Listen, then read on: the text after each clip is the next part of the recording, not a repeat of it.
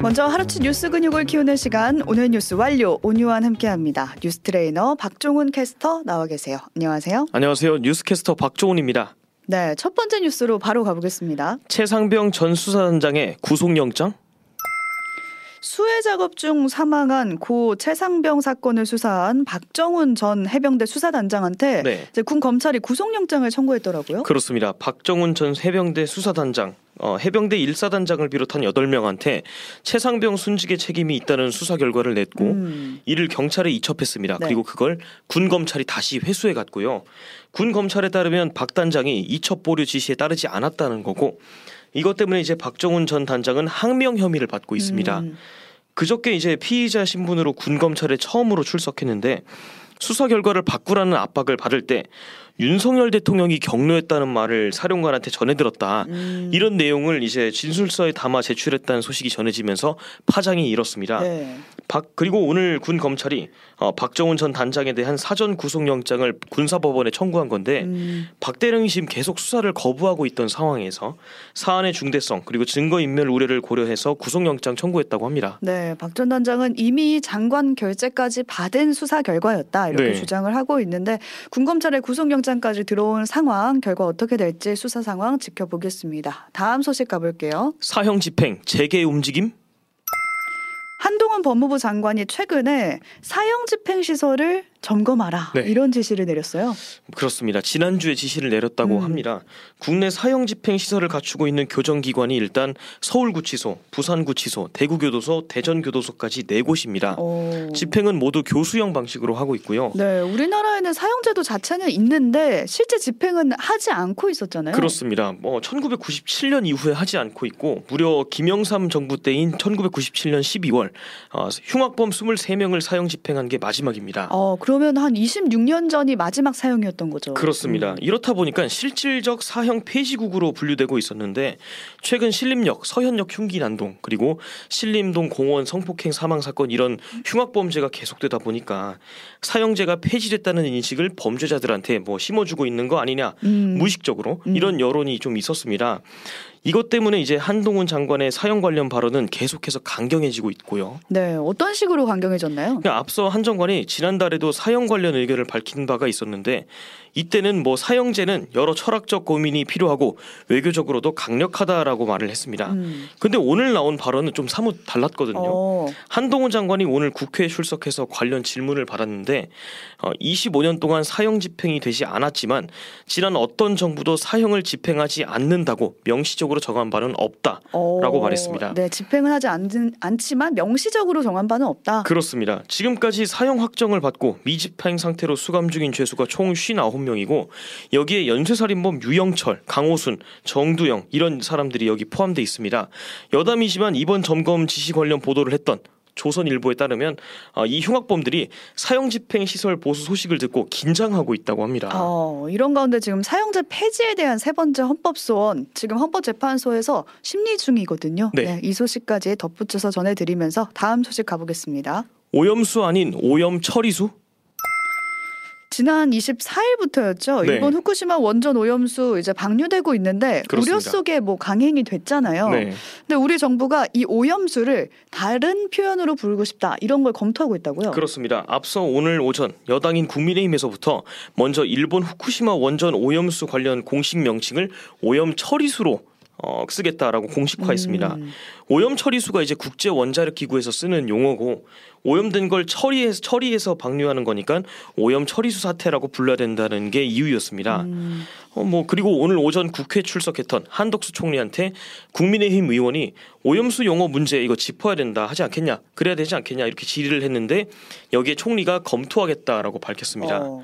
한 총리가 오염수 워딩 때문에 이게 마치 뭐 핵폭탄 같다는 식의 논리로 받아들여지는데 과학적 기준에 의해서 처리된 거니까 오염 처리수로 바꿔 불러야 된다 음. 검토하겠다 이렇게 말했습니다. 근데 사실 지난 5월에도 처리수로 부르는 거 검토 중이다 이런 말이 좀 보도로 흘러나왔어요. 네. 근데 그때까지만 해도 정부는 아 그렇게 부르지 않을 거다 그렇지 않다라고 말을 했는데 입장이 조금 바뀐 것 같네요. 그렇습니다. 그래서 민주당 위성곤 의원이 뭐 도쿄 전력에 입노릇을 하는 거냐 이렇게 항의를 했더니 한 총리가 예의가 없다 이러면서 어. 설전을 벌이기도 했습니다. 그러니까 말씀하신 그 도쿄 전력 얘기도 좀 해보면 도쿄 전력이 우리한테 이제 방류 관련 데이터나 뭔가 현황을 제공을 하기로 했거든요 자료를. 그렇습니다. 근데 막상 방류가 시작되니까 모니터링 결과를 제대로 안 주고 있다 이런 얘기가 있더라고요. 네, 일단 약속한 게 방사능 오염수가 바다에 어떤 영향을 미치는지 매일 관찰하고 공개하겠다였는데 음.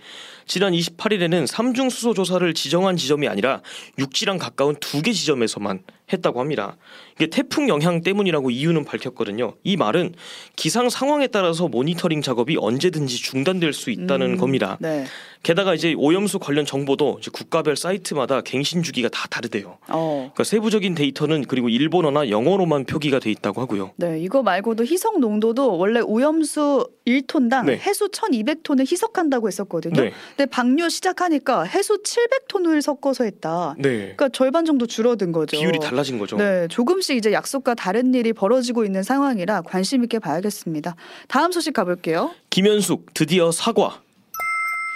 잼버리 사태의 총책임자였던 김현숙 여성가족부 장관이 행사 이후에 안 보였거든요. 어디도 안 보였죠. 네, 두문 분출했는데 오늘 첫 사과를 했어요. 그렇습니다. 오늘 국회 예산결산특별위원회 출- 출석해서 여가부 장관이자 대회 공동조직위원장의 한 사람으로서 야양, 야영을 하면서 불편을 겪은 스카우트 대원들과 국민께 진심으로 사과한다. 음. 어, 누구의 책임인지는 감사원 감사를 통해서 밝혀질 거라고 생각한다. 이렇게 말했습니다. 네, 본인이 직접 사과한 게 이번이 처음이라서 주목받기도 했고 네. 국회에도 드디어 나온 거라서 좀 이목이 집중됐어요. 그렇습니다. 얼마 전에는 이제 국회에서 숨바꼭질을 하는 웃픈 상황도 벌어졌었는데 음.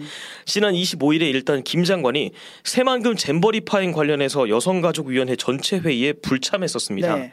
여야 간의 증인 출석에 대한 합의가 이루어지지 않았다라는 게 이유였는데 국회 안에 있긴 했거든요. 어딘가에 있었어요. 그렇습니다. 그래서 야당 의원들이 국무위원 대기실로 가서 이제 직접 김 장관 찾으러 가고 여가부 대변인 붙잡아서 김 장관 어딨냐 이렇게 위치를 캐묻기도 하고 네. 대변인이 화장실로 숨 숨어버리는 뭐 숨바꼭질, 술래잡기 이런 웃지 못할 해프닝이 벌어졌습니다. 네.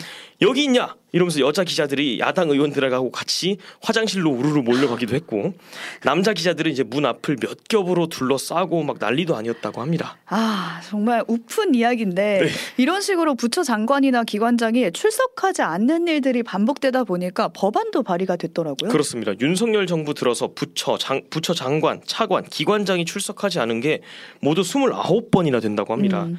여소야대 지형이잖아요. 야당 의원들이 훨씬 많은. 그래서 장관이 나와도 야당 의원들하고 싸우다가 가는 게 다반사라고 음. 합니다. 그래서 이 민주당이 벌칙 조항을 추가해서 국회 출석 의무를 강화한 법안을 발의한 상태입니다. 네, 김현숙 장관이 첫 사과를 했다라는 소식이었고 다음 소식 가보겠습니다. 챗 GPT 자소서로 대기업 합격? 작년에 처음 등장했잖아요. 네. 생성형 AI 챗 GPT. 그렇습니다. 근데 이제 익숙해졌는데 이걸 활용해서 자기소개서를 썼는데 서류 전형에 합격했다 이런 사례가 나왔네요. 그렇습니다. 이게 어떤 식이냐면 자소서 단골 문항 중에 하나가 우리 회사의 지원자가 기여할 수 있는 바가 무엇인지 쓰시오 이런 거잖아요. 그렇죠. 근데 ChatGPT가 내 경험, 이 회사의 장점을 엮어서 써주세요. 이렇게 어, 얘기를 하면 1분 만에 7가지나 되는 기여할 점을 쭉 써줬다고 합니다. 와 질문을 이거 잘 써야 되거든요. 그렇습니다. skill이 좋았던 거죠. 음. 모 취업 준비생은 이렇게 ChatGPT가 써준 자기소개서로 대기업 세 곳 중에 두 곳에 어머. 서류 합격을 했고 오. 한 곳은 심지어 최종 합격까지 했다고 합니다. 한겨레 보도에 따르면 일부 대학이나 뭐 지자체에서까지 아예 뭐 챗GPT를 활용한 자기소개서 작성법이라는 제목의 특강을 열기도 한다고 합니다. 아, 그러니까 사실상 이걸 보면은 뭐 자소서 대필해 주는 거 아니냐? 대필 아니라. 네. 어, 이런 지적이 나올 수는 있겠어요. 그렇습니다. 근데 일부 취준생들 반응은 음. 뭐 아예 없는 이야기 쓰는 게 아니고 내 경험 기반이니까 그리고 챗GPT가 써준 거에 좀 더 살을 붙이거나 수정하는 것도 어, 그런 단계를 거치기 때문에 아, 안쓸 이유는 없지 않나요? 이런 반응이 있었습니다. 얘가 정리만 해준다는 거네요. 그렇습니다. 그리고 취준생 입장에선 사실 이게 1차가 서류 전형인데 그 문턱을 넘어야 다른 기회도 있는 거잖아요. 음. 그래서 이 챗 GPT 찬스가 매력 적으로 다가올 수밖에 없는 것 같습니다. 네, 이렇게 계속 지원자들이 사용하게 된다면 기업들 고민이 커질 수밖에 없겠어요. 그렇습니다. 이걸 뭐 사람이 쓴 건지 AI가 쓴 건지 알 수가 없잖아요. 그래서 이제 기업에서는 서류 전형 다른 그 서류 전형 외에 다른 절차를 강화한다는 것도 있고 실무에서 어차피 걸러진다 신경 음. 안 쓴다라는 회사도 있었습니다. AI로 챗 GPT가 쓴 자소서인지 검증하는 기술도 개발 중이라고 하고요. 네, 채용 방식이나 좀 형태에 어떤 변화를 주게 될지 좀 봐야겠습니다. 네. 여기까지 박종훈 캐스터와 오늘 하루치 뉴스 근육 키워봤습니다. 고맙습니다. 고맙습니다. 오늘 뉴스 완료.